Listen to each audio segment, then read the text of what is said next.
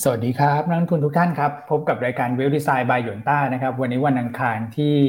1 มีนาคม 2565 นะครับ ก็สวัสดีทักทายกันเข้ามาได้นะครับ วันนี้เนี่ยทั้งในฝั่ง Facebook แล้วก็ YouTube เนี่ยก็หนาแน่นกันตั้งแต่ช่วงเเริ่มรายการเลยนะครับ อ่านยองนะฮะสำหรับคุณวอพานะ นะครับสวัสดีท่านอื่นนะครับ หลากหลายภาษานะครับ ทักทายกันเข้ามาได้นะ Good morning นะครับผมก็วันนี้น่าจะเป็นวันสุดท้ายนะของผลประกอบการนะครับนักวิเคราะห์เนี่ยในแง่ของปัจจัยพื้นฐานนะครับ พองบออกเสร็จประชุมกันต่อนะครับ ก็ยังไม่ได้พักมือเลยนะประชุมใช้หูฟังกันอีกแล้วนะครับ ก็รอติดตามนะผมว่ามันเป็นสิ่งที่สำคัญนะครับสำหรับเรื่องของ สิ่งที่เกิดขึ้นหลังจากผลประกอบการออกมาแล้วเนี่ยเอาลุกมันจะเป็นยังไง อันนี้ก็จะเป็นอีกช็อตหนึ่งเพื่อให้ท่านเนี่ยวางแผนในการลงทุนได้ดียิ่งขึ้นนะครับ ส่วนสถานการณ์รัสเซียยูเครนยังต้องติดตามต่อเนื่องนะครับ แต่ข้อดีก็คือว่าวันนี้เนี่ยดูเหมือนว่าหลายสินทรัพย์จะฟื้นตัวกลับขึ้นมา ให้เราสบายใจได้บ้างนะครับ แต่เมื่อวานเนี้ก็ต้องบอกว่าหุ้นไทยค่อนข้างที่จะแข็งแรงนะมีจังหวะของการยุบไปก็ฟื้นตัวกลับขึ้นมาปิดบวกได้นะครับ เดี๋ยววันนี้เรามาคุยกันนะครับในสถานการณ์ตรงนี้นะครับ แล้วก็มีเรื่องของบิตคอยนะที่ปรับตัวเพิ่มขึ้นมาเด่นตรงนี้เป็นเพราะอะไรนะครับ แล้วก็ทิสโก้ประกาศจ่ายปันผลแล้วนะครับ ทุกท่านจดไว้ที่ปฏิทินใช่ไหมครับ วันที่ 28 นะที่พี่อั้นให้จดไว้นะครับก็มาตามนั้นจริง ๆนะครับ แล้วก็จ่ายมากกว่าที่คุณตองคาดไว้สักนิดหนึ่งด้วยนะครับ โอเค เดี๋ยวมาคุยกับ พี่อั้นแล้วก็คุณก่อนะครับ สวัสดีครับพี่อั้นครับ สวัสดีท่านผู้ชมทุกท่านนะฮะ คุณก่อคุณอ้วนนะฮะ วันนี้ตำแหน่งคนที่คอมเมนต์คนแรกใน YouTube วันนี้ตกกลับมาเป็นพี่สุขินอีกครั้งหนึ่งนะ กลับมาถูกอันนี้เขาเชื่อเฉือนกันนะคุณเมื่อวานนี้คุณเจมนี่เขามาแย่งตำแหน่งพี่สุขินนะ พี่สุขินวันนี้มาตั้งแต่ก่อนแปดโมงคุณคิดดูแล้วกันเจ็ดโมงสี่สิบเก้านาฬิกาคุณ คือเขาไม่ยอมเลยนะ แฟนคลับเราเนี่ย ไม่ยอมฮะเหมือนว่าใครมาคอมเมนต์คนแรกนี่จะโชคดีมั้งวันนี้ถ้าซื้อหุ้นอะไรคงกำไรหรือเปล่าเขาเลยอยากได้ตำแหน่งนี้กันอ๋อใช่ใช่ฮะ พูดถึงเรื่องโชควันนี้วันที่หนึ่งด้วยฮะวันที่หนึ่งด้วยนะฮะส่วน YouTube อ่าส่วน Facebook อ่าเป็นพี่วอพาเนอะพี่คุณพี่เอ่อสีเจ้าพญาเหรอฮะเออนะฮะ คุณยิงลมนะครับอะคุณดารุณีเนอะอันนี้ไม่ได้อ่านตามลำดับนะอ่านตามแบบสไลด์สไลด์ลงมาเลยนะ คุณศักชัย นะฮะอะคนไหนท่านเดิมๆอาจจะไม่ได้เมนชั่นนะจากคนท่านใหม่ๆที่ชื่อไม่คุณเนอะคุณเป็ดใช่ไหมคุณเป็ด BCN ก็ออกมาแล้วเมื่อคืน ใช่ครับนะฮะดีกว่าคาดการ แล้วก็ประกาศเงินปันผลหุ้นละหนึ่งบาท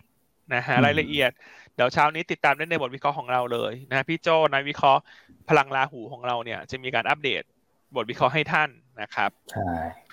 ทิสโก้นะหลาย ๆ ท่านเช้านี้บอกเข้ามาปันผลสูงมาก เห็นไหมเสียงเสียงคุณพี่พลกิจนะสูงมากนะคุณไม่ใช่มากธรรมดานะต้องมาก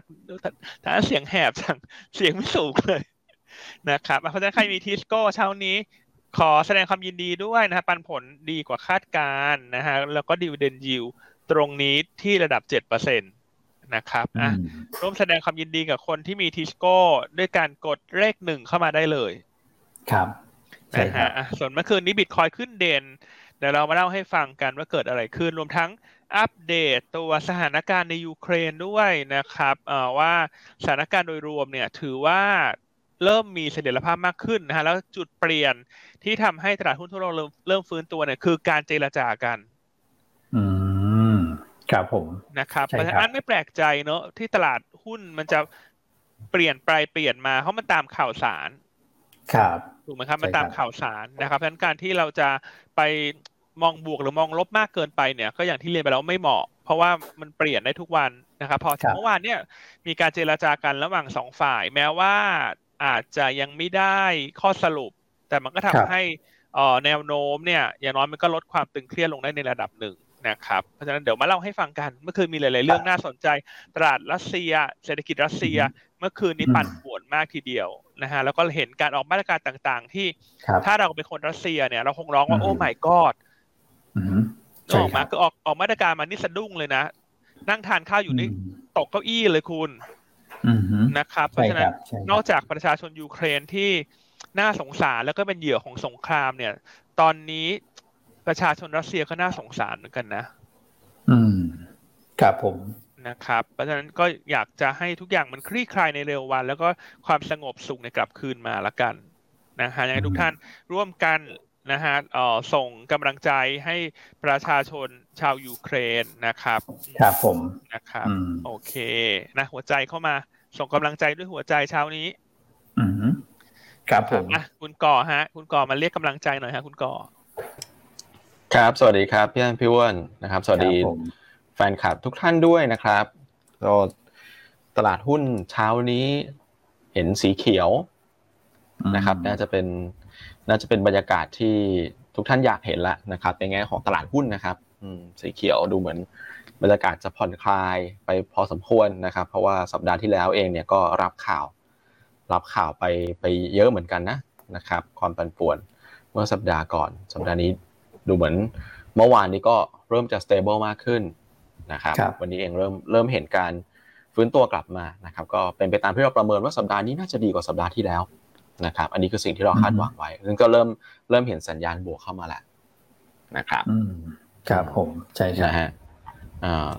ส่วนตลาดหุ้นไทยเองเมื่อวานนี้ ถือว่าทำผลงานใช้ได้เลยนะครับ สุดท้ายคือไปปิดบวกได้เลยนะฮะนะครับครับผมนะฮะบวกมาสักประมาณห้าจุด ครับใช่ครับ นะครับอืม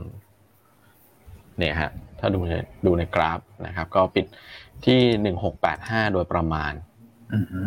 นะครับถือว่าค่อนข้างจะเสถียรแล้วล่ะสำหรับตลาดหุ้นไทยนะครับในในช่วงเวลานี้แล้วก็อีกส่วนหนึ่งคือดูในแง่ของงบ หรือว่าผลประกอบการที่ออกมาครับพี่อันพี่วันปรากฏว่ารอบนี้สิ่งที่น่าสนใจคือว่า งบดีกว่าคาดเนี่ย มีอยู่หลายตัวเลย นะครับ ที่เราดูในแต่ละวันที่นักวิเคราะห์ของยูนต้าเราออกบทวิเคราะห์เนี่ยโอ้ดีดีกว่าคาดหลายตัวนะนะครับ ใช่ครับ อืมงบที่แย่กว่าคาดเนี่ย มีไม่ค่อยเยอะเป็นส่วนน้อยครับ เป็นส่วนเป็นส่วนน้อยจริง ๆ ครับครับผมนะฮะเนี่ยโอเนี่ยพี่อ้วนสรุปมาให้เลยนะครับ อืม อันนี้คือข้อดีนะใช่ใช่ผมว่าอันนี้มันก็เป็นปัจจัยสับสนเหมือนกันที่ทำให้เอ่อพอหุ้นรายตัวเคลื่อนไหวได้ดีภาพดัชนีโดยรวมมันก็ดีไปด้วยนะครับผมอ่าแต่ว่าในทางกลับกันเนี่ย เมื่อวานนี้ก็เริ่มเห็นเหมือนกันว่า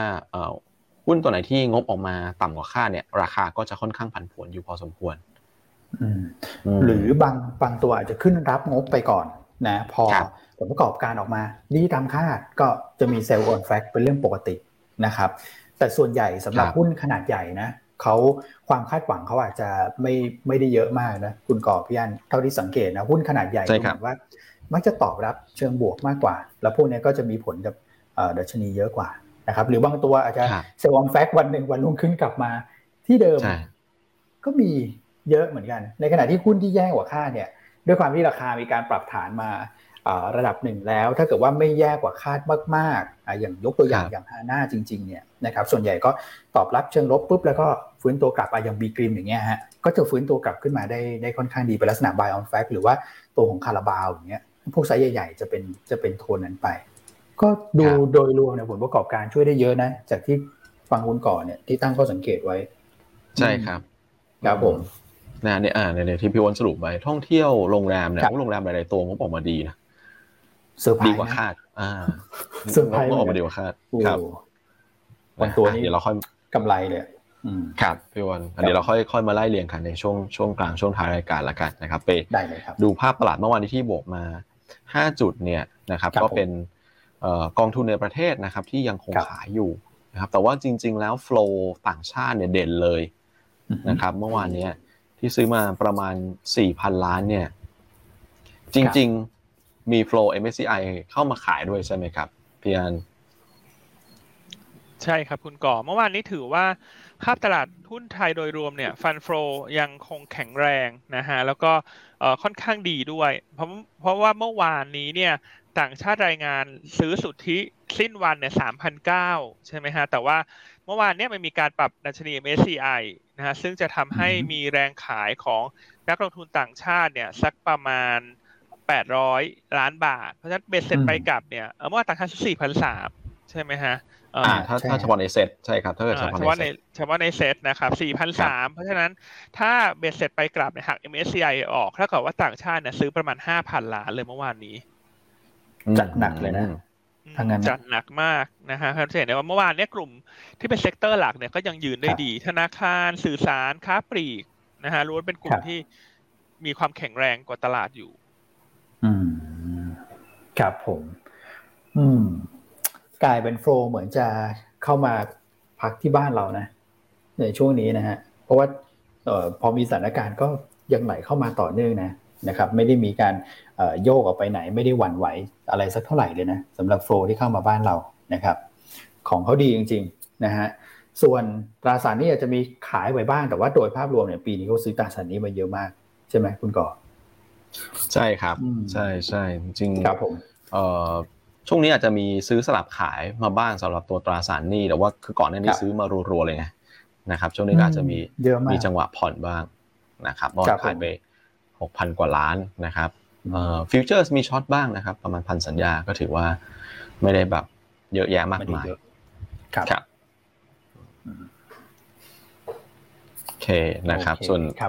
SBL นะครับ SBL 7,600 ล้านนะครับ CPO ขีด R ฮาน่าขีด R ปตทนะครับปตทขีด R แล้วก็ CPO นะครับนี่คือห้าอันดับแรกครับนะฮะเอ่อ ABDR เมื่อวานนี้ก็ net buy เหมือนกันนะครับทิศทางเดียวกับตัวของฝรั่งนะสิ้นวันนะครับเมื่อวานนี้ซื้อ NVDR เอ่อสุทธิเนี่ยประมาณพันสามนะครับไปเด่นที่แบมนะเมื่อวานนี้อืมแบมเป็นหุ้น หุ้นแนะนำประจำวันด้วยนะเมื่อวานปรับตัวขึ้นไปค่อนข้างดีนะครับ แม้คือแม้จะเปิดกระโดดนะแต่ไม่มีช่องว่างให้นักทุนได้เทรดกันในวันด้วยนะครับ เพราะว่าเปิดกัน 21 บาท 50 แล้วก็ไปปิดที่ 21 บาท 90 ไปไฮนู่นเลยฮะ22 บาท 10ตังค์นะครับ อืมใช้ได้ฮะแบมก็งบออกมาดีสำหรับแบมนะครับ ราคาก็รับเชิงบวกนะครับ อืมครับ นะฮะอะตามมาด้วย Advanced โอสสภานะครับโฮมโปรแล้วก็ EA ก็จะหลากหลายกลุ่มเลยนะครับใน NVIDIA ครับผมนะครับส่วนฝั่งขายเนี่ยเป็น KBank HANA BBL RCL แล้วก็เอ่อ AS นะครับ Asia Soft นะครับ HANA นี่ติดทั้ง NVIDIA ฝั่งขายแล้วก็ SBL เลยอ่านะครับ โอเค แต่ว่า HANA เดี๋ยวพี่อันมีข้อสังเกตมีจุดเปลี่ยนให้นะสำหรับนักลงทุนบางท่านที่ เมื่อวานอาจจะเปิดแล้วก็ยุบลงมาเลย แล้วก็ปรับพอร์ตกันไม่ทันนะครับหลังจากนี้เนี่ยผมว่าสำคัญเลยเราจะเอาไงต่อกับราคาณจุดนี้นะเดี๋ยวรอฟังนะครับสำหรับตัวฮาน่าครับผมใช่ครับเมื่อวานนี้หุ้นขนาดกลางเนี่ย underperform ขนาดใหญ่อย่างชัดเจนนะไม่ว่าจะเป็นตัวฮาน่าที่งบออกมาต่ำกว่าคาดการณ์นะฮะรวมทั้งอีกตัวหนึ่งที่เป็นหุ้นกลุ่มโรงพยาบาลที่เราชื่นชอบนะคือตัว IMS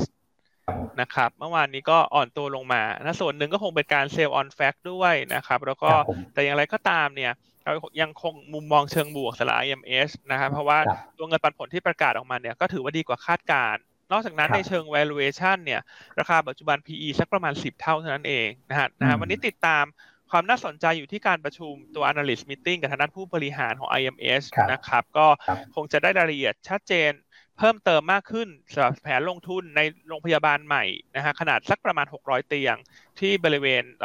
ใกล้รถไฟฟ้าแบริ่งอืมของใกล้รถไฟฟ้าเลยครับน่าจะใกล้น่าจะอันนี้น่าจะเป็นที่ดินแปลงใหญ่ที่ติดถนนสุขุมวิทเลยนะครับเมื่อวานนี้การที่ปรับตัวลงมาเนี่ยอันว่าส่วนหนึ่งเนี่ยเมื่อวานนี้หุ้นกลางเล็กค่อนข้าง underperform น่าจะเป็นจิตวิทยาหมู่นะฮะว่างบออกมาแล้ว นะฮะไม่ว่าจะต่ำกว่าคาดดีกว่าคาด แต่ถ้าหุ้นปรับตัวลงเนี่ย คนก็พร้อมที่จะเลือกไปในทิศทางเดียวกันก่อนนะครับเพราะฉะนั้นวันนี้ด้วยสถานการณ์ในยูเครนที่เริ่มที่จะเอ่อมีความตึงเครียดที่ลดลงแล้วกันนะฮะแต่ว่ายังเป็น swing factor ที่ต้องติดตาม แต่เมื่อคืนนี้ภาพต่างๆ มันอาจจะไม่ได้เป็นลบมากขึ้นกว่าเดิม เพราะฉะนั้นวันนี้ก็อาจจะทำให้หุ้นเล็กๆ หลาย ๆ ตัวเมื่อวานนี้อาจจะเห็นการกลับมาเข้ามาเลือกซื้อ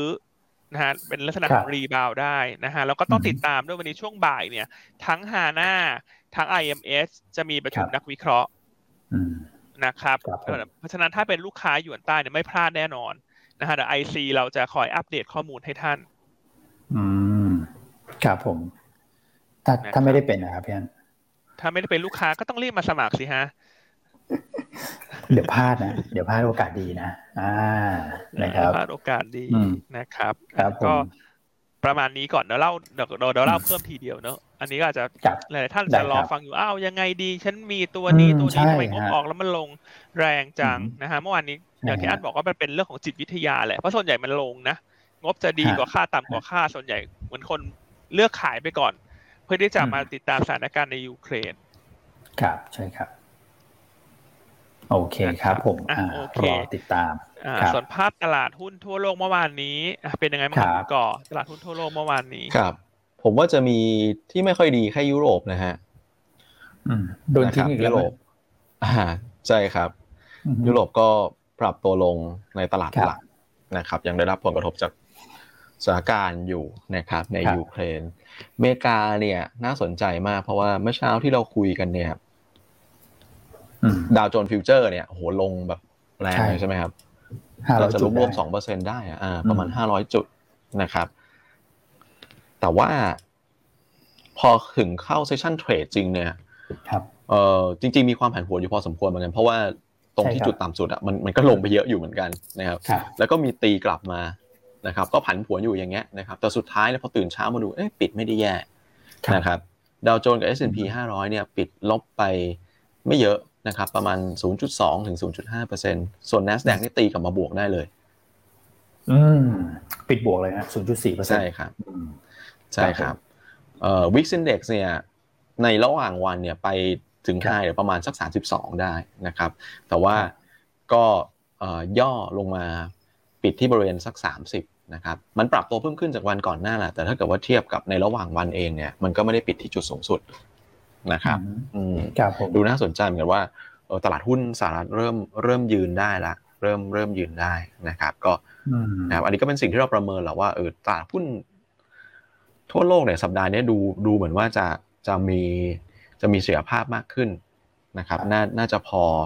พอยืนได้ดีขึ้นเมื่อเทียบกับ ในช่วงของสัปดาห์ที่ผ่านมานะครับแต่ผมว่าพอดูโดยภาพรวมแล้วสิ่งที่น่าสนใจคือเมื่อวานเนี่ยเหมือนกับทุก asset class มันจะดีกันหมดเลยอือฮึคือโดยปกติมันควรจะวิ่งสวนทางกันบ้างถูกไหมครับ ในช่วงเวลาที่อืมมีเหตุการณ์ในยูเครนเนี่ยแต่เมื่อวานคือกลายเป็นว่า อ่า หุ้นก็หุ้นหุ้นสหรัฐปิดไม่แย่ถูกไหมครับ น้ำมันครับน้ำมันก็ยังขึ้นนะครับเอ่อทองก็ขึ้นนะครับอืมบอลยิวลง บอลยิวลงแปลว่า แปลว่าราคาบอลขึ้น นะครับอ่าถูกไหมครัฮะบผมอ่าใช่ครับบิตคอยนะครับคริปโตเคอเรนซีก็ขึ้นอีก อืมอืมคือปกติมันควรจะต้องมีวิ่งสวนทางกันบ้างแต่เมื่อวานนี้เป็นวันที่แบบว่าเหมือนเฮโลกันแบบขึ้นกันหมดเลย นะฮะครับ ก็ขึ้นก็ดีกว่าลงครับคุณก่อจริงครับ จริงจริงไหมฮะจริงครับจริงครับ คืออาจจะแบบเออฉันขายออกมาก่อนหน้านี้ขากลับไม่รู้จะกลับตัวไหนดีฮะ ยังไงก็เอาไว้ก่อนเลย นะตัวไหนลงมาอะไรฉันก็ซื้อไว้ก่อนนะแต่ว่าถ้าเกิดดูข้อสังเกตเนี่ย คือเอ่อบอลยูเมื่อกี้ดูกราฟเนี่ย ก็ถือว่าลงมาเยอะนะนะครับ แล้วก็เอ่อน่าจะเป็นไปตามมุมมองที่พี่อันคุณก่อนนำเสนอเมื่อวานนี้ด้วยสำหรับเรื่องการขึ้นอัตราดอกเบี้ยของเฟดที่ดูแล้วอาจจะไม่ได้เร่งรีบมากนะตอนนี้เพราะมันมีเล่นเล่นไขเอ่เรื่องของรัสเซียเข้ามาเพิ่มเติมนะครับ แล้วก็ตัวของราคาทองคำเนี่ย เริ่มทิ้งห่างเลยนะพี่อัน ขึ้นไปเริ่มเริ่มโดนขายนะแล้วก็ยังอยู่ป้นเปี้ยนอยู่แถวเนี้ย ประมาณสักพันเก้านิดนิดพันเก้าต้นต้นส่วนน้ำมันเนี่ยนะครับ โอเคก็เหมือนจะขยับขึ้นแต่ว่าอัตราเร่งการปรับขึ้นก็เริ่มชะลอถูกไหมฮะคือคือภาพเนี่ยมันเริ่มมีเสถียรภาพมากขึ้น แต่ว่าน้ำมันพี่อันก็มีข้อสังเกตเหมือนกันถูกไหม ใช่คพรัวบกของบัญชีอืมใช่ เช้านี้เหมือนกับว่าใน Facebook จะมีปัญหานะครับหลายๆท่านแจ้งใช่อันเข้ามาหลังห้องนะว่ารับชมไม่ได้นะฮะใน Facebook นะฮะก็อันนี้อืมน่าจะเป็นปัญหาจากทาง Facebook นะครับ ยังไงใช่ครับสามารถรับชมผ่าน YouTube แทนอืมฮึนะครับอ่าหลาย ๆ ท่านแจ้งเข้ามานะครับ ใช่ฮะเพราะว่ายอด Facebook วันนี้ มันเงียบไปเลยฮะครับผม อะ โอเคนะครับ ลองรับฟังผ่านทาง YouTube อ๋อดูนะครับอืมครับ ผมรู้สึกว่าใช่ในฮะคอมผมเนี่ยจะดูได้ แต่ว่าในมือถือผมมาดูไม่ได้ ใช่ใช่ใช่ ตอนนี้ ในคอมยังดูได้อยู่ฮะอืมนะครับ อันนี้เป็นปัญหาที่ Facebook นะ ไม่ได้เป็นปัญหาที่เรานะอ่าเข้าไม่ได้เลยเฟซบุ๊กตอนนี้มีปัญหา ไม่ว่าใช่ไม่แน่ใจว่าเกิดจากเรื่องของสถานการณ์ในยูเครนหรือเปล่าอืมอืมทำให้แบบปริมาณทราฟฟิกหนาแน่นไหมฮะไม่แน่ใจ แต่เป็นว่าถ้าใครดูไม่ได้ไม่ต้องตกใจนะ ไม่ได้เกิดเหตุปกติกับตัวท่านนะฮะ อันนี้เป็นที่ระบบโดยรวมให้รับชมผ่าน YouTube นะครับครับอ่ายังไงฝากทีมงานออนไลน์นะตอนนี้ช่วยส่งเทเลแกรมออกไปหน่อยฮะ ส่งเทเลแกรมออกไปสื่อสารกับผู้รับชมหน่อยฮะว่าเอ่อเฟซบุ๊กมีปัญหาให้รับชมผ่าน YouTube ก่อนนะครับเอ่อหลายๆท่านจะได้แบบไม่ตื่นตระหนกนะครับ แล้วรีบเปลี่ยนไปรับชมจาก YouTube แทนอะส่วน Facebook ในคอมเขาบอกดูได้นะครับ ใช่ครับนะครับอะ Facebook ในมือถือดูไม่ได้นะครับเช้านี้ โอเคอะไปต่อดีกว่า เมื่อวานนี้คุณอ้วนคุณกอบอกว่าทุกอย่างขึ้นหมดครับพี่อันนะครับ แต่อันว่ามันอืมมีอยู่ที่หนึ่งเนี่ย ที่ปรับตัวลงนะ แล้วก็ต้องเรียนว่า ความรู้สึกของประชาชนก็คงชีช้ำมากเมื่อวานนี้มคือที่ไหนครับผมรู้ไหมฮะ คุณอ้วนคุณก่อที่ไหนครับผม ก็คือที่รัสเซียอืมนะครับเมื่อวานนี้เป็นวันแรกที่รัสเซียกลับมาเปิดทำการถูกไหมครับ เพราะว่าเสาร์อาทิตย์เนี่ยครับหยุดไปแล้วก็มีเรื่องของการแบนรัสเซียออกจากระบบสวิฟระบบการโอนเงินระหว่างประเทศนะฮะในการทำธุรกรรมกับสถาบันการเงินต่าง ๆ เนี่ยนะครับ เมื่อวานนี้ในรัสเซียเองเนี่ย ต้องเรียนว่าปั่นป่วนมากอืมนะครับ ตลาดหุ้นเมื่อวานนี้ปิดนะครับ ประกาศปิดครับ นะฮะหนึ่งวันอืมวันนี้ไม่รู้จะเปิดได้หรือเปล่านะฮะต้องติดตามใช่ข่าว ส่วนตลาดเงินครับเมื่อวานนี้ผันผวนมากนะค่าเงินรูเบิลเนี่ย ระหว่างชั่วโมงการซื้อขายเนี่ยอ่อนค่าลงไปถึง32เปอร์เซ็นเทียบกับดอลลาร์ครับ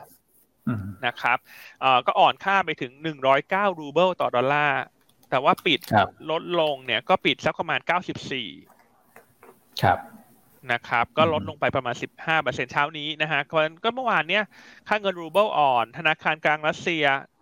ครับ ปรับขึ้นดอกเบี้ยทีเดียวฮะจากด้วยฮะ9.50เปอร์เซ็นฮะขึ้นเป็น 20เปอร์เซ็นคุณ โอ้โห เดี๋ยวยี่สิบเปอร์เซ็นเลยนะจากเก้าจุดห้าไปเป็นเท่าตัวเลยนะพี่อัน ใช่ครับ คือเมื่อวานตาเห็นข่าวอันจะขยี้ตาเลย ผิดหรือเปล่าเนี่ยใช่ใช่9.5 เป็นใช่20เปอร์เซ็นต์นะครับ อันนี้อือฮึเพื่อที่จะปกป้องค่าเงินรูเบิลเนอะเพราะว่ามันอ่อนครับเร็วมากครับก็ต้องสู้ด้วยการขึ้นอัตราดอกเบี้ย แต่ว่าสุดท้ายแล้วครับสู้ได้ไหมคำตอบคือสู้ไม่ได้หรอก เพราะมันอือฮึจะไปเอ่อสู้กับกลไกอื่นต่าง ๆ ที่หลาย ๆ ชาติออกมาตรการมันเนี่ยน่าจะสู้ลำบาก ครับผมครับนะครับอืมนอกจากนั้นก็มีการประกาศ เช่น ผู้ส่งออกนะฮะถ้าขายสินค้าแล้วได้เงินมา เป็นเงินสกุลต่างประเทศ80%ของเงินที่ได้มา คุณต้องเปลี่ยนเป็นเงินรูเบิลอืมแปดสิบเปอร์เซ็นของที่ได้มา ครับผม ใช่ครับอืมเพื่อที่จะเพื่อเพิ่มแรงซื้อใช่ไหมเพิ่มแรงซื้อเงินรูเบิลเข้ามาอืมนะครับอ่าแล้วก็จะมีมาตรการอื่นๆ เช่นอะไรฮะประกาศ fix ค่าเงินนะฮะยูเครนอืมกับดอลลาร์เออโทษทีครับรัสเซียกับดอลลาร์รัสเซียกับยุโรป แต่ดูเหมือนตลาดจะไม่ได้สนใจ คุณจะ fix คุณก็ fix ไป แต่ว่าในแง่ของอือฮึการเคลื่อนไหวของค่าเงินจริง ๆ เนี่ยมันไม่ได้สามารถควบคุมได้เมื่อวานนี้นะครับอืมแล้วนอกจากนั้นเนี่ยก็มีการประกาศนะครับ ไม่ให้ประชาชนรัสเซียเนี่ยโอนเงินออกนอกประเทศอืมครับผม เห็นไหมครับ เมื่อวานนี้ต้องบอกว่าอืมหลาย ๆ ท่านอาจจะรู้สึกเริ่มคลายกังวลเนอะตลาดหุ้นเริ่มฟื้นตัว เริ่มเห็นการครับเจรจากันแม้ว่าจะยังไม่ได้ข้อสรุปแต่สงครามเนี่ยมันทำให้ประชาชนเนี่ยเขาลำบากจริง ๆ โดยเฉพาะตอนนี้ประชาชนรัสเซียเนี่ย คุณลองคิดภาพดูนะ คุณอ้วนคุณก่อการขึ้นดอกเบี้ยครับทีเดียวจาก 9.5 เป็น 20เปอร์เซ็นเนี่ย ถ้าอืมภาคธุรกิจที่มีหนี้สิน ถูกไหมฮะครับอ่าประชาชนที่มีหนี้สินในการครับผ่อนชำระอย่างเงี้ยโอ้โหคุณตื่นมาชีวิตเปลี่ยนเลยนะใช่ถูกไหมคครัรับบนอกจากนั้นค่าเงินอืมรูเบิลที่อ่อนค่าลงมากขนาดนี้เนี่ยมันทำให้กำลังซื้อเขาหายกำลังซื้อเขาหายเงินเฟอ้อก็จะตามมา เพราะว่าคนไม่มั่นใจรูเบิลไงก็จะขายรูเบิลออก มันก็ยิ่งด้อยค่าด้อยค่าลงเรื่อยครับๆใช่ไหมครับอืมใช่ครับอืมอืม เพราะฉะนั้นเมื่อวานนี้ก็ถือว่าเป็น เป็นอะไรที่ที่ที่ไม่โอเคนะอืมนะครับครับผมเอ่อส่วนผู้นำเข้าก็ก็เจ็บหนักนะถูกไหมครับ ผู้นำเข้าสินค้าแต่ก็ก็ต้องจ่ายเจ็บแพงหนักขึ้นเพราะต้องจ่ายครับผมแพงขึ้นอืมนะครับเพราะฉะนั้นถ้าจ่ายไม่ไหวผลกระทบผลกระทบที่จะตามมามันก็เป็น counter party risk น่ะ ฝั่งคนขายก็คงอืมเสียวๆหนาวๆร้อนๆเหมือนกันครับเพราะฉะนั้นเมื่อวานนี้ยุโรปเนี่ย กลุ่มที่ปรับตัวลงแรงเนี่ย ไม่ต้องไปคิดอื่นไหนไกลเลยคือกลุ่มธนาคาร ถูกไหมครับเพราะกลุ่มธนาคารเนี่ยเขามีธุรกรรมการค้าระหว่างประเทศเยอะนะครับ แล้วก็มีการถือครองพวกค่าค่าเงินต่างๆนะครับแบงก์ยุโรปเนี่ยโดนเต็มๆเมื่อวานนี้แบงก์ยุโรปเนี่ยลงเส้นเป็นส่วนใหญ่นะครับส่วนแบงก์ที่อเมริกาเนี่ยเท่าที่อันตามข่าวดูเนี่ยก็หลายๆแบงก์เริ่มออกมาบอกแล้วว่าเขามี exposure ในค่างเงินรูเบิลเท่าไหร่ ที่เยอะสุดน่าจะเป็น City Group นะฮะส่วนแบงก์อื่นๆ JP เอ่อ Merlin Lynch อะไรพวกนี้ก็ Goldman อาจจะไม่ได้เยอะ แต่ว่าตัว City ก็น่าจะเยอะกว่าคนอื่น อืม ครับ นะครับ อืม เพราะฉะนั้นโดยรวมเมื่อวานเนี้ยจะเห็นได้ชัดว่าตอนนี้เนี่ย การที่คุณปูตินเนี่ย ไม่สามารถปิดเกมได้แบบสายฟ้าแลบนะครับเพราะตอนแรกคุณปูตินเนี่ยคงคงประเมินยูเครนต่ำเกินไป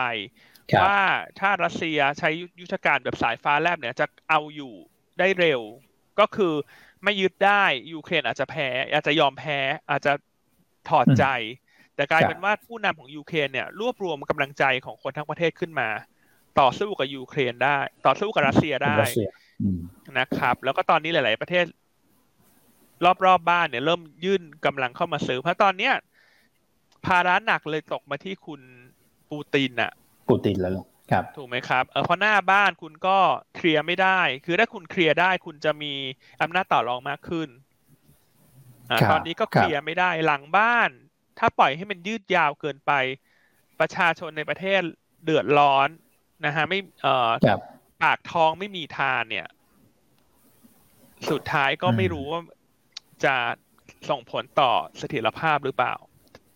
ถ้าสถานการณ์มันลากยาวออกไปนะคือระยะวันระยะสัปดาห์เนี่ยยังยังยังเอาอยู่ แต่ถ้าลากยาวไปมากกว่านี้เนี่ย สุดท้ายผู้แพ้เนี่ย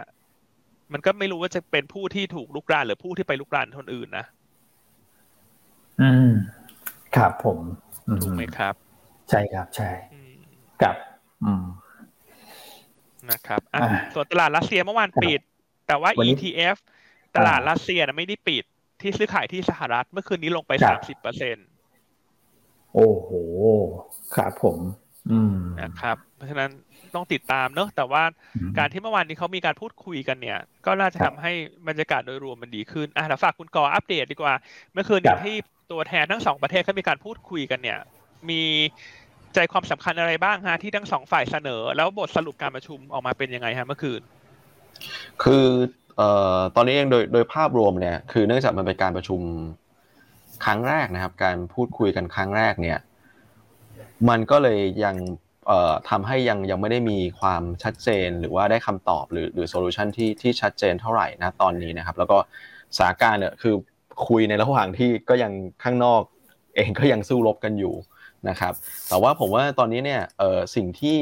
อาจจะพอมีความหวังได้บ้างนะครับ เพราะว่าที่สำนักข่าวต่างประเทศรายงานเนี่ยดูเหมือนว่าจะมีการประชุมในรอบถัดๆไปด้วย นะครับมีการเจรจาในในรอบถัดๆไปนะครับคือคือไม่ได้มาครั้งนี้แล้วก็จบนะครับจากนี้ไปต่างฝ่ายก็ต่างก็คงกลับไปที่คณะทำงานนะครับ ไปดูในเรื่องของรายละเอียดที่ได้ได้คุยมาในวันนี้นะครับ ว่าจะจะเดินอย่างไรต่อไปนะครับ แล้วผมดูแล้วเมื่อกี้เหมือนที่พี่อันเล่าให้ฟังเนี่ยว่าสถานการณ์ทางรัสเซียเองเนี่ยจากเดิมที่ดูเหมือนจะมีแต้มต่อค่อนข้างเยอะเนี่ย ตอนนี้ดูเหมือนจะ มีความยากมีความลำบากมากขึ้นเนี่ยเพราะฉะนั้นโอกาสที่จะดึงเข้าสู่โต๊ะเจรจาเนี่ยมันก็มีได้มากขึ้นเหมือนกันนะครับแล้วก็หวังว่าแหละนะครับว่าจะแก้ปัญหาด้วยการใช้การเจรจาได้นะครับ อืมนะฮะครับผม ตอนนี้เองเนี่ยเออดูข่าวเนี่ยก็มี ประเทศที่ออกมา sanction หรือว่าคว่ำบาตรรัสเซียเพิ่มเติม ซึ่งน่าสนใจมากว่าเป็นสวิสนะครับสวิตเซอร์แลนด์ปกติจะวางตัวค่อนข้างจะเป็นกลางนะครับ แต่ว่ารอบนี้เองเนี่ยก็ออกมาประกาศแล้วนะครับ ก็ตามทิศทางของ EU แหละนะครับ ว่ามีเรื่องของการ freeze ตัว asset นะครับที่อยู่ที่สวิสนะครับ แล้วก็รวมถึงการบินผ่านน่านฟ้าด้วย ก็จะมีการแบนเหมือนกันสำหรับ สายการบินจากรัสเซียนะครับ ครับ ครับผม โอ้ ครับ อะ ก็เดี๋ยวติดตามนะครับ หลังจากนี้คือเอาข้อมูลกลับไปคุยกับคณะทำงานของแต่ละฝ่ายนะครับ แล้วก็ตามข่าวเนี่ย บอกว่าเดี๋ยวจะนัดกันประชุมกันอีกครั้งหนึ่งนะครับ ซึ่งน่าจะเป็นในช่วงประมาณสักสองวันข้างหน้าถูกไหมพี่ยันที่ที่เห็นข่าวล่าสุดนะครับ ครับผม ใช่ครับถ้าดูในข่าวล่าสุดเนี่ยเขาบอกว่าจะมีการพูดคุยกันครั้งถัดไปในอีกสองวันข้างหน้า ครับ นะฮะ ก็คือวันพุธ วันพุธตามเวลายูเครน ก็คือช่วงบ่าย วันพุธตามเวลาประเทศไทย ครับผม นะครับ เดี๋ยวยังไงก็ติดตามนะฮะ ข่าวสารตรงนี้ยังต่อเนื่อง โอเค นะครับ ครับผม อ่า แล้วก็เมื่อวานมีความเคลื่อนไหวอีกอันหนึ่งที่เอ่อ มีความสำคัญก็คือยูเครน ร้องขอในการเข้าเป็นสมาชิกภาพของทาง EU นะครับครับ EU ไม่ใช่นาโต้ถูกไหมฮะคุณก่อ EU ครับ EU อ่านี่คือ EU นะหลายท่านอาจจะเข้าอาจจะฟังแล้วเอ๊ะอย่างนี้ถือว่าเข้า EU ได้แล้วได้เข้านาโต้หรือเปล่าไม่ใช่ฮะนี่คือเข้าขอเข้า EU นะครับอะเขาขอเข้าแล้วยังไงฮะคุณกอดลำดับถัดไปต้องติดตามอะไร แล้วเสียงตอบรับตอนนี้เป็นยังไงบ้างฮะจากสมาชิกใน EU ผมว่าต้องต้องรอในการพิจารณานะครับอันอันนี้คือมามาจากฝั่งยูเครนนะที่ที่ขอไปนะครับยังไงก็ต้องรอในเรื่องของของการพิจารณา เพราะว่าตอนนี้มันก็เป็นเป็นประเด็นร้อนนะครับยูเครนก็ขอเข้าในต้องบอกว่าเป็นกรณีฉุกเฉินเป็นกรณีพิเศษละตอนนี้นะครับอืมใช่ครับซึ่งลำดับถัดไปเนี่ยก็คือต้องให้ 27 ชาติสมาชิกปัจจุบันเนี่ยเขาอนุมัติก่อน นะครับแล้วก็จะมาต่อที่คณะกรรมกรรมธิการยุโรปหรือว่า EC นะฮะแล้วก็จะไปลำดับสุดท้ายที่รัฐสภาของ EU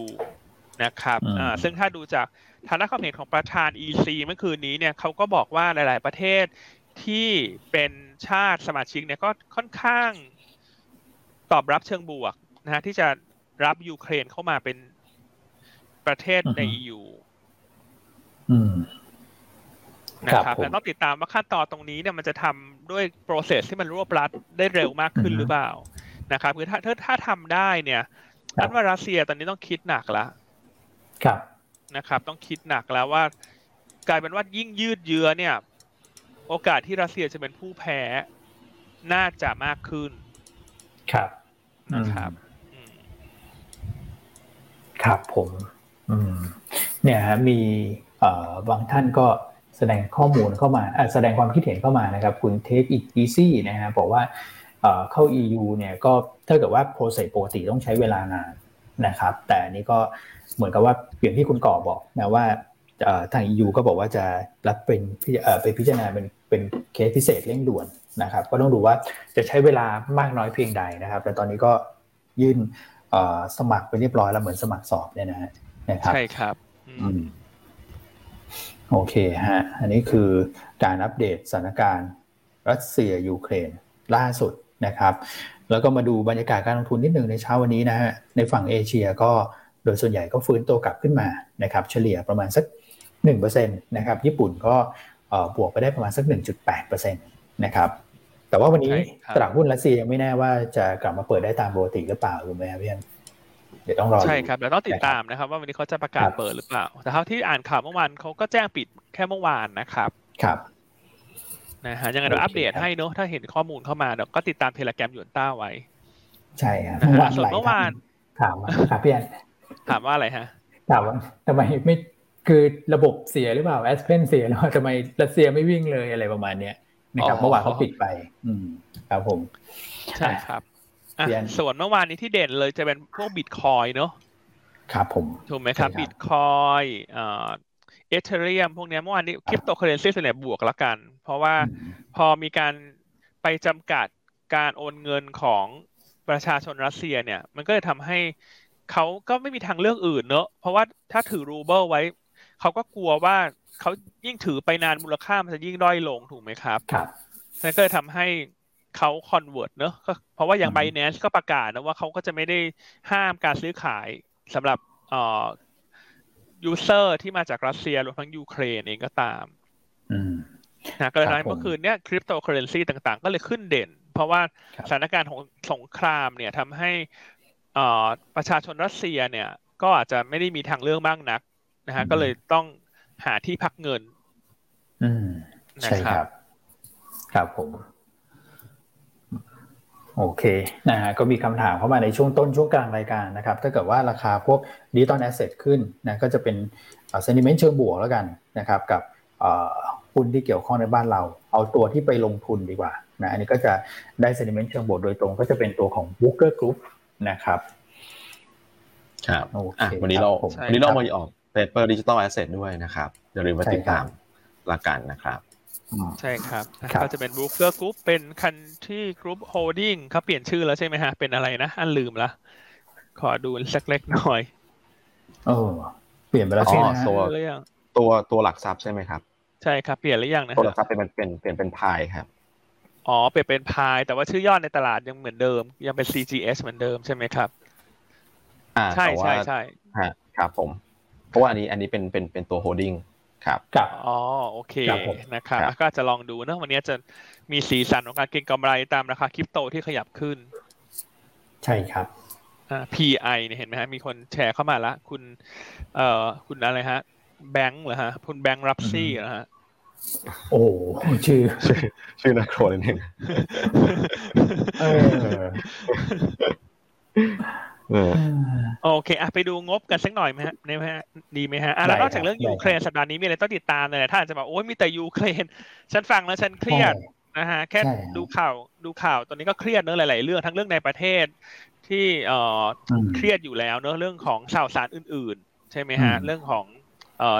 ดาราเนอะหลายๆท่านอืมคงบริโภคข่าวก็เครียดอยู่แล้วเรื่องยูเครนก็เครียดอีกอืม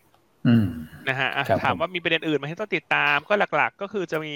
การประชุมโอเปกนะครับครับ OPEC Plus ในวันที่วันพุธนี้ คือวันอ่าวันพพรุ่รุ่งงนี้นี้เลย ครับผมนะครับอ่าแล้วก็จะมีการแถลงของคุณโพเวลครับนะฮะในคืนวันพุธกับวันพฤหัสนะฮะซึ่งครับแน่นอน message วันพุธเนี่ยก็คือ message เหมือนกันกับพฤหัสแหละเพราะเขาแถลงสองรอบกับคณะกรรมการนะสองชุดนะครับ ก็ต้องติดตามดูว่าคืนพรุ่งนี้เนี่ย คุณโพเวลจะ มีการพูดถึงเรื่องสถานการณ์ในยูเครนหรือเปล่าอืมนะครับ แล้วก็จะเชื่อมโยงอย่างไรต่อนโยบายการเงินของสหรัฐนะครับครับ แต่ว่าตลาดหุ้นตลาดการเงินมันมองไปข้างหน้าเสมอ ตอนเนี้ยถ้าดูตลาดพันธบัตรของสหรัฐเนี่ยเขาก็ไพรซินไปแล้ว ว่ารอบเนี้ยที่จะเกิดการประชุมขึ้นในวันที่ 16 มีนาคมเนี่ย น่าจะขึ้นดอกเบี้ย 0.25เปอร์เซ็นตอืมนะครับครับ เพราะฉะนั้นเดี๋ยวมาดูกันว่าคุณโพเวลจะพูดในลักษณะที่ตลาด คาดหวังหรือเปล่า อืมครับผมนะครับอะแล้วก็วันศุกร์เนอะเป็นตัวเลขนอนครับฟาร์มเพโล ตัวเลขจ้างงานนอกภาคเกษตรของสหรัฐครับครับผม โอเคฮะ ส่วนครับในประเทศคุณก่อตัวเลขส่งออกยังส่ไม่งอมาอกนะใช่สำหรับเดือนมกราครับโอ้ครับ สิ่งสิ่งที่สิ่งครัที่บเราตามสิ่งที่เรารอคือส่งออกครับปรากฏว่านี่ก็เข้าวันที่หนึ่งมีนาแต่ว่า ทางเอ่อกระทรวงพาณิชย์เองนะครับทางทางหน่วยงานที่รายงานตัวของตัวเลขส่งออกเองเขาบอกว่ามีการเอ่อปรับปรุงระบบการรายงานตัวเลขพิกัดศุลกากรเขาเข้าใจว่าครับมีในเรื่องของเอ่อการปรับในตัวของ Database นะครับอืมก็เลยต้องใช้เวลาสักนิดนึงนะครับอืมฮึอืมครับผมนะฮะท่านเอ่อเดี๋ยวเขาจะแจ้งอีกที ตอนนี้เขายังไม่ได้แจ้งว่าส่งออกเดือน อันนี้จะต้องเป็นเดือนมกรานะครับใช่ครับว่าจะเอ่อมี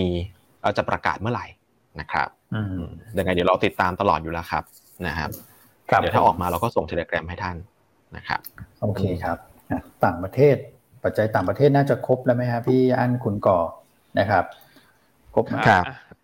ไปดูที่ในประเทศบ้างดีไหมฮะ ในประในเทศประเทศนนี้แล้วก็เดี๋ยวค่อยมีมาอะไรลบบ้างนะอืมครับครับผมครับ อีคอนอะก่อนเลยไหมฮะอ่าได้อีครับคอนนะครับเศรษฐกิจไทยเดือนมกราอันนี้รายงานโดยทางธนาคารแห่งประเทศไทยหรือว่าแบงก์ชาตินะครับ เริ่มโดยภาพรวมคือเริ่มเห็นสัญญาณจากการกระทบจากโอมิคอนแล้วนะครับ แต่ว่าเป็นไม่ได้รุนแรงต้องบอกอย่างนี้ มีการชะลอตัวลงบ้างนะครับ เล็กน้อยของกิจกรรมต่างๆนะครับ โดยเฉพาะเรื่องของการบริโภค อันนี้คือเทียบในลักษณะมันออนมันนะครับ ต้องบอกก่อน เทียบในลักษณะเทียบกับเดือนก่อนหน้านะครับมีการลดลงนะครับในแทบจะทุกกิจกรรมแหละนะครับหรือแม้แต่ในเรื่องของการท่องเที่ยว ซึ่งเรามีการหยุดตัว Test and Go ไปชั่วคราวนะครับตั้งแต่ช่วง ปลายปีที่แล้วนะครับครับช่วงประมาณปลายธันวานะครับจนมาถึงช่วงสิ้นเดือนมกราแล้วก็เรากลับมา Test and Go อีกรอบใช่ไหมครับพี่วันช่วงของเดือนกุมภาใช่ใช่ใช่ไหมคครัรับบครับนะครับ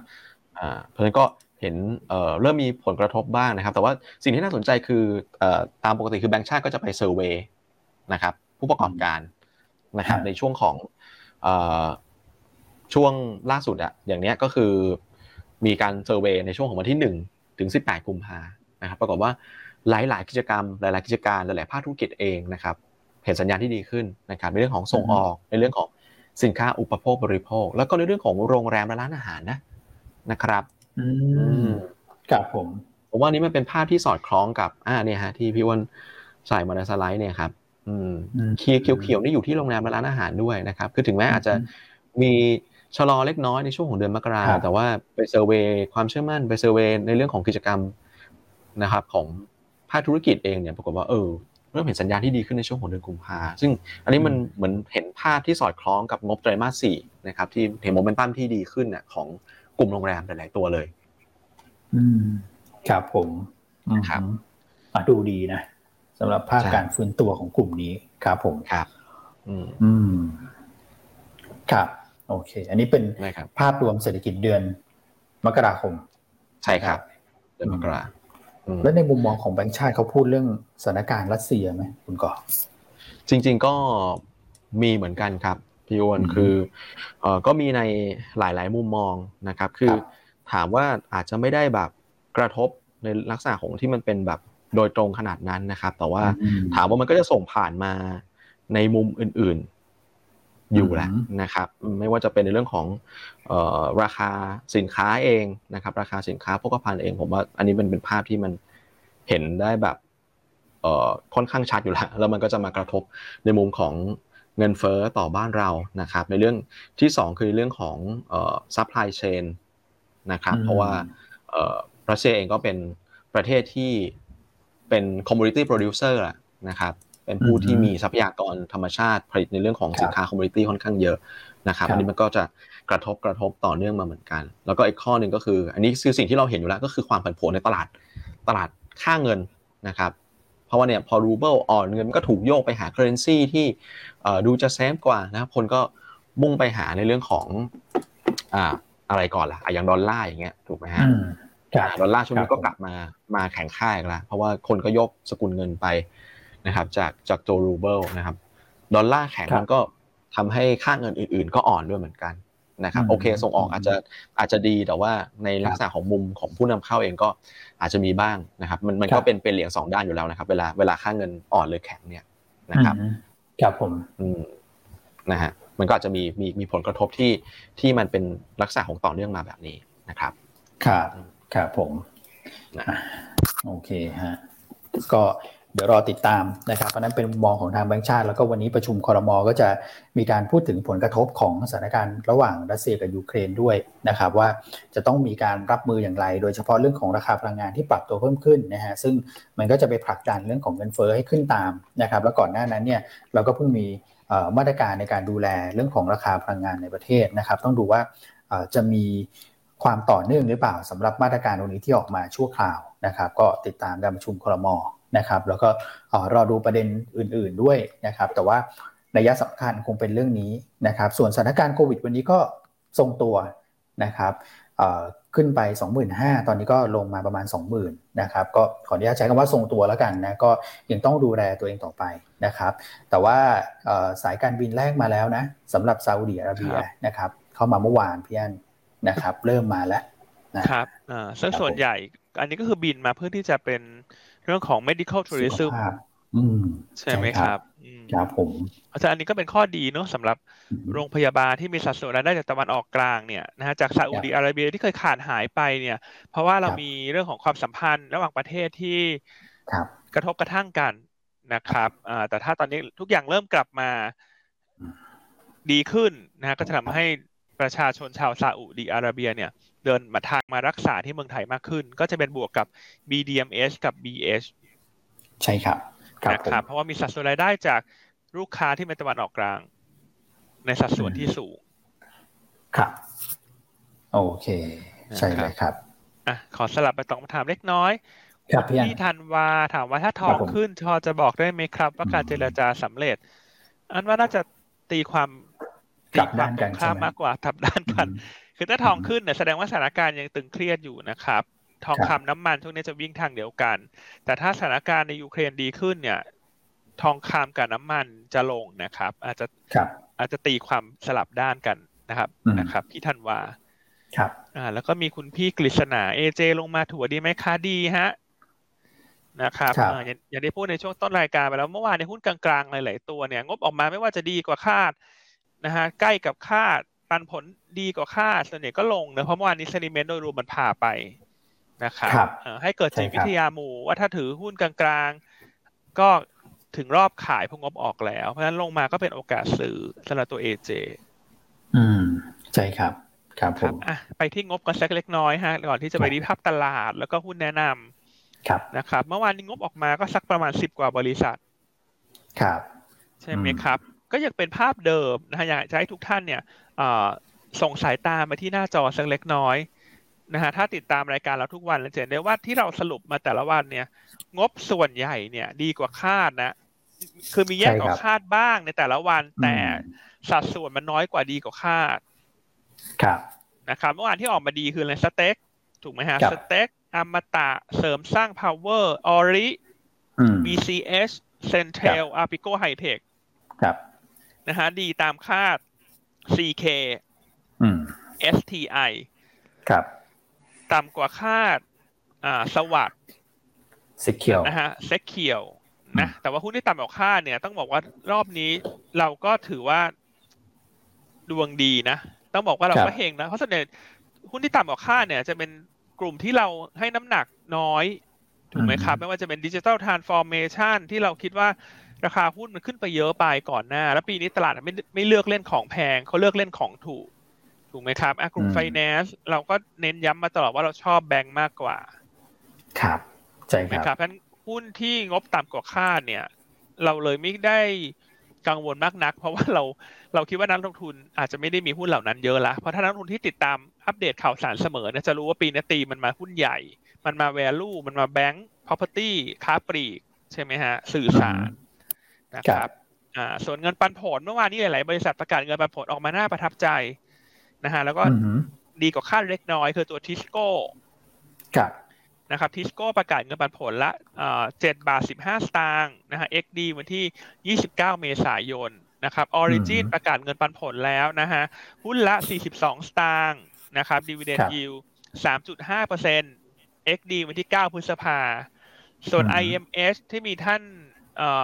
ผู้ฟังถามเข้ามาเนอะใน Facebook ใช่ไหมฮะจำชื่อไม่ได้ละ เพราะว่า วิ่งลงมาแล้วข้อความวิ่งขึ้นไปตั้งนานแล้วนะฮะแต่ว่าเอ่อ IMS เนี่ย XD เขาถามว่า XD หรือ XD วันไหนนะคะนะฮะก็คือ XD วันที่ 18 มีนาคมนะฮะหุ้นละ 90 สตางค์ครับนะครับแล้วตอนนี้ก็เป็นจังหวะนะเลือกซื้อเลือกช็อปสลัดนักลงทุนที่ชอบเงินปันผล ครับ ครับผมนะครับ โอเคอะส่วนวันนี้ติดตามการประชุมนักวิเคราะห์ในช่วงบ่ายใช่ไหมคุณอ้วนฝากคุณอ้วนเล่าอีกครั้งหนึ่งซิว่าต้องติดตามอะไรบ้างครับก็จะมีตัวของ IMS นะครับเดี๋ยวไปติดตามดูว่านะครับการลงทุนในตัวของโรงพยาบาลใหม่นะฮะซึ่งเขาก็แจ้งตลาดไปเรียบร้อยแล้วแถวแบริ่งเนี่ยนะครับว่าจะใช้เวลาก่อสร้างเท่าไหร่ขนาดเท่าไหร่ นะครับแล้วก็จุด break even ตรงไหนนะครับเดี๋ยวนักวิเคราะห์เนี่ยพี่โจเราเข้าร่วมประชุมนะครับในตอนสักประมาณบ่ายโมงนิดๆนะก็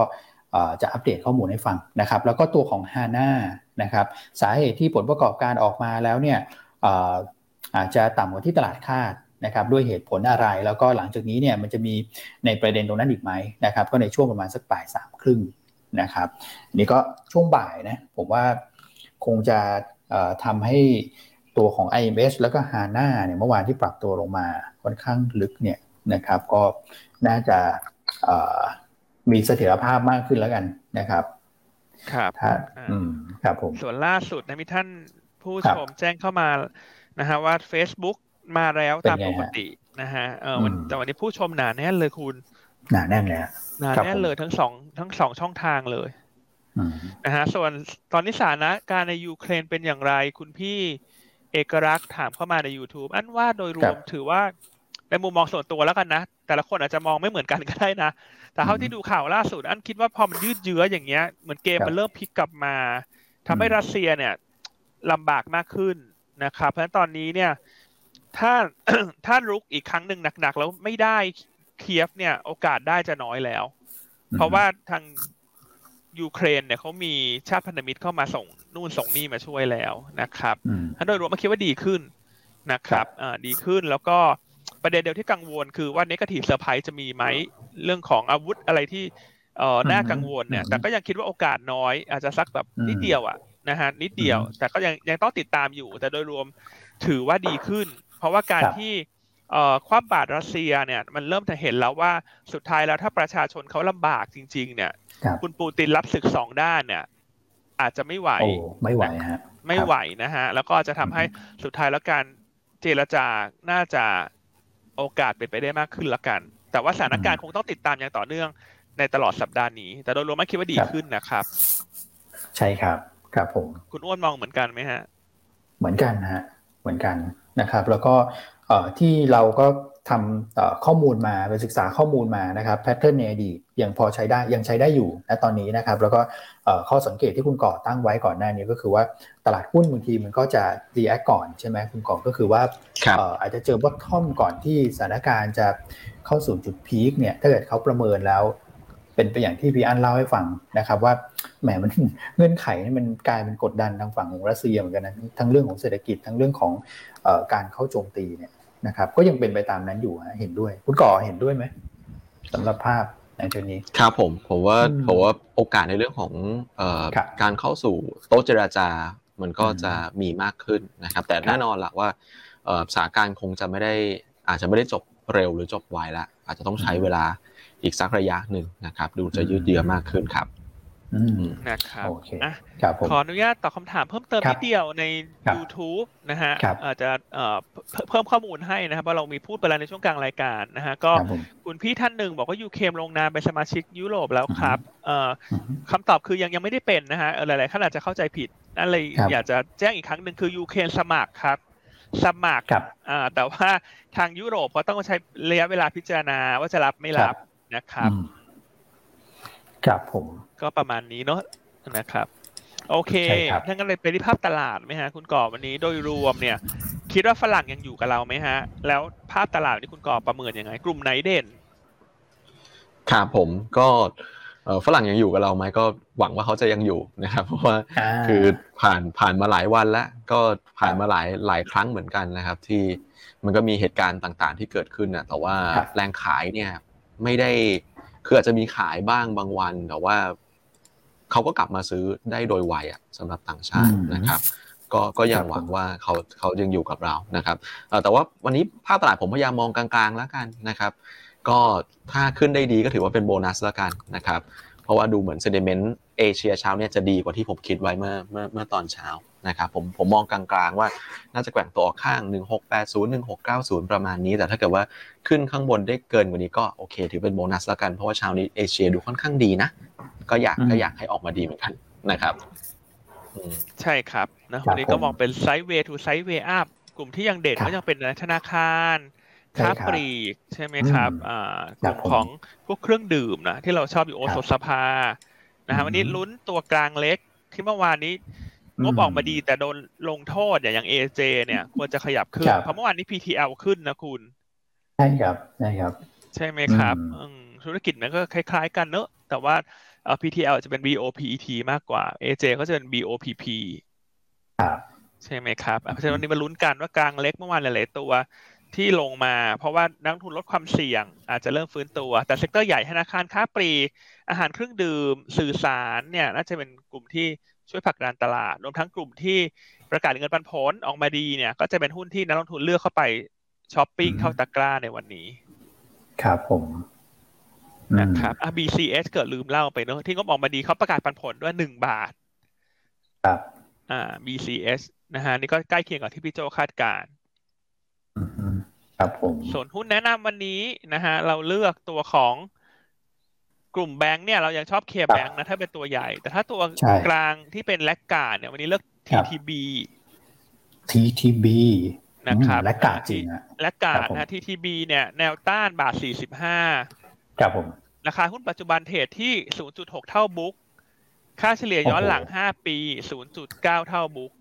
ครับนะครับ ราคาหุ้น year to date ลบ7%เปอร์เซ็นต์ เทียบกับ SET Bank เนี่ยบวก5เปอร์เซ็นต์ KBank BBL บวก15 KTB บวก5เพราะถ้ามองหาหุ้นขนาดกลางในกลุ่มธนาคารที่ยังขึ้นน้อย ก็แนะนำ TTB แต่ถ้าชอบหุ้นใหญ่นะครับ ยังเน้นไปที่ KBank รวมทั้งตัว BAM ที่เมื่อวานแนะนำ BAM น่าจะเพิ่งเข้าสู่ช่วงเริ่มต้นของการฟื้นตัวเท่านั้นเอง เพราะฉะนั้น BAM วันนี้ก็ยังชอบอยู่ ครับ BAM ก็ถือว่า แย่งซีนกลุ่มไฟแนนซ์ได้ได้เยอะนะพี่อันช่วงหลังอะเหมือน SAWAD MTC ออกมาถ้าเกิดอยู่ในกลุ่มเดียวกันก็มาหา BAM กันนะตัวใหญ่ๆเนี่ยใช่ครับอะตัวถัดไปเลือก STEC เนาะ STECON ของพี่น้องนะฮะกลุ่มรับเหมาเมื่อวานนี้งบออกมาดีกว่าคาด ครับนะครับแล้วก็จุดเด่นเลยเนี่ยคือ backlog ตอนนี้แน่นมาก backlog งานในมือเนี่ยเจ็ดหมื่นสามพันล้านบาท ซึ่งตรงนี้ยังไม่รวมตัว รถไฟฟ้าสายสีม่วงที่รับงานร่วมกับตัว CK คาดว่า STEC เนี่ยจะได้งานตรงนี้ประมาณหมื่นสี่เพราะฉะนั้นเบ็ดเสร็จโดยรวมเนี่ย backlog น่าจะขึ้นไปใกล้ๆเกือบแสนล้านนะครับซึ่งจะรองรับการเติบโตในสามปีข้างหน้าได้อย่างสบายๆ จุดเด่นจุดเด่นของสเตคอนคือธนาคารเงินแข็งแกร่งเป็น net cash company ปีนี้คาดกำไรเติบโต 73เปอร์เซ็นต์ นะครับ ก็เลยแนะนำเก่งกำไรสเต็กนะฮะแนวต้าน14บาท60นะฮะเป็นหุ้นที่เราออกมาดีเมื่อคืนนี้ส่วนตัวถัดไปวันนี้แนะนำให้หาจังหวะสะสมตัว d t แทนะครับเหตุผลที่ทำไมแนะนำให้สะสม เพราะว่าวันศุกร์นี้ d t แทจะขึ้นเครื่องหมาย XM แล้ว โอ้แป๊บเดียวนะ วันศุกร์นี้แล้วครับ ใช่ XM นี่คือสิทธิ์ในการไปประชุมผู้ถือหุ้น นะฮะในมุมมองของอ้านเนี่ย ถ้านักลงทุนซื้อทั้ง d t แทและ True โดยขึ้น XM เนี่ย มันจะทำให้ท่านได้เปรียบในการลงทุนยังไงฮะมีความได้เปรียบใช่ไหมฮะมีความได้เปรียบนะ ถ้าเทียบกับคนที่ไม่เอาสิทธิ์ XM นะฮะข้อที่หนึ่งก่อน อันเชื่อว่า d t แทกับ True เนี่ยมีโอกาสตอบรับเชิงบวก เมื่อเข้าใกล้วัน XM เพราะรอบนี้มันเป็นการโหวตมติสำคัญ ต้องใช้คะแนนเสียง 75เปอร์เซ็นต์นะครับซึ่งประเด็นนี้เคยเล่าให้ฟังก่อนหน้าแล้วว่า ช่วงใกล้ๆ XM เนี่ย อาจจะมีการเก็งกำไรเข้ามานะครับ เพราะว่าถ้าอยากจะให้โหวตผ่านเนี่ย ก็ควรจะต้องมีปริมาณหุ้นในมือที่เยอะในระดับหนึ่งถูกไหมครับ ครับนะครับอะอันนี้คือข้อที่หนึ่งข้อที่สองเนี่ย ถามว่าทำไมนักลงทุนควรจะเอาสิทธิ์ XM นะครับคือเอาไว้ก่อน ไปประชุมไม่ประชุมโหวตอะไรเดี๋ยวคิดทีหลัง ครับ แต่ต้องเอาไว้ก่อน เพราะว่าถ้าท่านถือหุ้นจนขึ้น XM ท่านจะได้สิทธิ์ประชุมถูกไหมครับ ครับพอได้สิทธิ์ประชุมเนี่ยทีนี้ท่านสามารถเล่นได้หลายตัวตัวเลือกละอันที่หนึ่งคือไม่ไปประชุมนะแต่ว่าแต่ถ้าเอามาแล้วก็ควรจะไปประชุมนะถูกไหมครับอะอันที่สองถ้าไปประชุมเนี่ยก็มีสองทางเลือกคือ yes or no ใช่ไหมครับอ่าคือการโหวต yes เนี่ยก็เป็นการช่วย support ให้คะแนนเสียงมากขึ้น คือถ้าดีลควบรวมจบสำเร็จ หุ้นก็จะขึ้นได้เยอะแต่สำหรับบางท่านที่บอกว่าฉันจะแบ่งรับแบ่งสู้ได้ไหม ถ้าจะจะโหวต no อันนี้ก็เป็นอีกกลยุทธ์หนึ่งสำหรับท่านที่อาจจะมองในลักษณะจำกัด downside นะครับคือถ้าคือถ้าท่านโหวต no แล้ว overall โดยรวมมันโหวตผ่านเนี่ยเขาจะใช้ราคาวันที่หนึ่งเมษายนนะครับเป็นราคาอีกราคาหนึ่งที่กำหนดขึ้นมา รับซื้อหุ้นคืนสำหรับคนที่ เข้าไปประชุมแล้วโหวต no ครับ ถูกไหมครับ เพราะตรงนี้มันทำให้ท่านมี option นะ ว่าจะใช้สิทธิ์หรือไม่ใช้สิทธิ์ก็ได้นะครับเพราะฉะนั้นมันก็กลายเป็นว่าถ้าหากว่า เอ่อระหว่างระหว่างทางการไปควบรวมเนี่ยถูกถ้าท่านมีสิทธิ์ตรงนี้ไว้ในมือเนี่ยเช่น ราคาวันที่หนึ่งเมษาสมมุติว่าอยู่ที่อ่ากี่บาทดีหนึ่งร้อยบาทแล้วกันกลมๆนะอาจารย์ไม่ได้ชี้นามนั้นนี่อันนี้พูดตัวเลขขึ้นมาแบบ ตุ๊กตาเลยนะคือไม่อยากพูดราคาใกล้ในตลาดไงเพราะเดี๋ยวเหมือนไปชี้นำนั้นอันหนึ่งสองร้อยบาทเลยแล้วกันหุ้นหุ้นหุ้นกอไก่แล้วกันสองร้อยบาท สมมติถ้าท่านมีสิทธิ์ตรงนี้เนี่ย แล้วระหว่างทางเนี่ยหุ้นเขาลงมาต่ำกว่าเนี่ยท่านก็สบายสิท่านก็ซื้อแล้วไปขายคืนที่ราคาวันที่หนึ่งเมษาก็ได้ ถ้าท่านได้สิทธิ์นึกออกไหมคุณอ้วนครับนึกออกครับอ่าเพราะฉะนั้นการที่ท่านถือหุ้นจนจนได้ XM เนี่ย มาทำให้ท่านมีทางเลือกในการลงทุนได้หลากหลายนะจะใช้สิทธิ์ไม่ใช้ก็ได้ แต่ว่าก่อนอื่นถ้าอยากจะจะได้สิทธิ์ต้องไปประชุมนะอ่าไปประชุมถ้าโหวต yes ช่วยผลักดันให้ผ่าน หุ้นก็ตอบรับเชิงบวกในระยะกลาง แต่ถ้าจะแบ่งรับแบ่งสู้อะฉันโนไว้สักหน่อยเอาไว้เก็งกำไรถ้าระหว่างทางหุ้นปรับตัวลงมาต่ำกว่าวันที่หนึ่งเมษามันก็เป็นออปชันให้ท่านได้ เพราะฉะนั้นเลยเป็นเหตุผลว่าทำไมเราถึงแนะนำให้ซื้อหุ้น เอาไว้ก่อน เอาไว้ก่อน อ่า ซึ่งดีแท็จะ XM วันที่สี่เมษานะฮะ ส่วน True น่าจะวันที่สิบเอ็ดหรือเปล่า ถ้าอันจำไม่ผิด True นะฮะอ่าสิบเอ็ดฮะสิบเอ็ดมีนา อืม ครับผมนะครับอ่าแต่ถ้าอิงตัว swap ratio ปัจจุบันเนี่ย d t แทถูกกว่าฮะ d t แทตอนนี้ถูกกว่าประมาณแปดเปอร์เซ็นตนะครับครับเราจะขึ้น XM ก่อน วันนี้ก็เลยแนะนำสะสมตัว d t แทอืม ครับผมนะครับโอ้น่าสนใจฮะ อันนี้คือคือคัดมาให้แล้วจากเอ่อปฏิทินที่จดไว้ด้วยนะ เรื่องของวันขึ้น XM นะครับ d t แทขึ้นก่อนขึ้นวันศุกร์นี้ทูเป็นวันศุกร์หน้านะครับโอใช่เคครับโหชัดเจนนะพี่อันอืมชัดเจนคือเราต้องเลยฮะมองเนอะว่าประเด็นเราจะนี้ลงทุนชัดเจนอย่างไง ในหุ้นควบครับรวมให้เราให้เราได้เปรียบอะครับถูกไหมครับอืมอืมแล้วราคาหุ้นตรงนี้ก็ต่ำ swap ratio เพราะถ้าเป็นอันอันจะซื้อถือจนขึ้นครับ XM ไปเลย ครับ ครับผมนะครับ อืมอะส่วนตัวสุดท้ายนี่เทคนิค คุณแชมป์ครับเลือกอะไรไหมครับ อืมผมว่าใครตามดูดีแทคพี่อันนี่ได้หลายช็อตแล้วนะนะครับ หลายหลายหลายหลาย step แล้วอะนะครับอันนี้ก็เป็นอีก step หนึ่งที่น่าสนใจนะครับ ส่วนทางเทคนิควันนี้คุณแชมป์แนะนำเอ่อีออนนะครับอีออนก็กราฟ ฟื้นตัวกลับขึ้นมานะครับหลังจากที่ก่อนหน้านี้ลงไปปิด gap เห็นไหมฮะเปิดกระโดดขึ้นไปแล้วก็ปิดเรียบร้อยนะครับตอนนี้เริ่มฟื้นตัวขึ้นมาแล้วนะครับแนวต้าน 203 แนวรับ 196.5 นะครับ stop loss ถ้าต่ำกว่า 193 นะครับถ้าเกิดว่าดูในเชิงของ valuation ก็เป็นธีม value pay นะครับซึ่งก็เหมาะกับสถานการณ์ปัจจุบันด้วยนะฮะ PE ตอนนี้ 11 เท่านะสำหรับคาดการผลประกอบการในปี 65 นะครับน่าสนใจทั้งหมดเลยนะครับก็ ดีแท็นะฮะ TTB อันนี้ก็จะเป็นปัจจัยเฉพาะตัวไป s t a k ก็เล่นรับงบนะครับ แล้วก็ยอนเป็นทางเทคนิคนะครับผม โอเคฮะ ยังพอมีเวลาเหลือที่จะเอ่อโอ้หมดแล้วฮะคุณกอครับอะคุณก่อมีสั้นๆนิดนึงนะคำถามไหมพี่อืมสั้นๆพี่อันนี้มีมีคำถามพี่อ้วนนะครับ เรื่องเรื่องครับของบล็อกเทรดนะครับ พี่อ้วนช่วยอ๋ออธิบายนิดนึงโอเคที่ ครับครับอยู่ในเอ่อบทวิเคราะห์หน้าสองว่าเราเออดูสัญญาณบล็อกเทรดแล้วอันไหนเป็นลบเป็นบวกนี่ดูยังไง โอเคอ่าครับนะครับอันนี้เอ่อเรื่องเรื่องของสถานะคงค้างที่เพิ่มขึ้นเนี่ยเราก็ไปดูว่าเอ่อตัวของตัวไหนนะบล็อกเทรดนะครับที่สถานะคงค้างเนี่ยปรับตัวเพิ่มขึ้นนะครับแล้วก็ไปดูทิศทางประกอบนะครับถ้าเกิดว่าเขาเพิ่มขึ้นและทิศทางเป็นบวก เราก็จะบอกว่าเออสัญญามันเป็นบวก เพราะว่าเหมือนกับดูเทคนิคเลยครับ เราดูทั้งราคาแล้วก็เอ่อปริมาณมาประกอบกันนะครับอืมแต่ครับ มันก็จะมีบางตัวที่อะอย่างผมยกตัวอย่างอย่างฮาน่านะครับราราคาเนี่ยทิศทางเป็นลบอยู่แล้วแหละ เราเขียนเลี่ยงเป็นอย่างอื่นไม่ได้นะครับ แต่ว่าก็นักลงทุนต้องเอาไปประกอบด้วยนะบางทีแบบเออลงมาเยอะแล้วนะครับบล็อกเทรดเข้านะครับมันอาจจะแปลความอีกด้านหนึ่งก็เป็นไปได้นะแต่ว่าอันนี้คือเราแปลจากสิ่งที่เห็นนะครับ เพื่อให้นักลงทุนเอาไปต่อยอดอีกทีหนึ่งนะครับ ครับ ครับผมส่วนคอมเมนต์สุดท้ายคุณธันวาคุณธันวาะฮะอืมพิมพ์เข้ามาว่าขอบคุณมาก ปกติไม่เคยสนใจ XM เลย แต่วันนี้ได้มุมมองใหม่ใช่ๆนะครับ ผมว่าคนสนใจน้อยมากกับ X นะครับ XM นะพี่อันจริง ใช่ครับแต่ละเหตุการณ์แต่ละเรื่องราว แต่ละหุ้นแต่ละตัวมันมี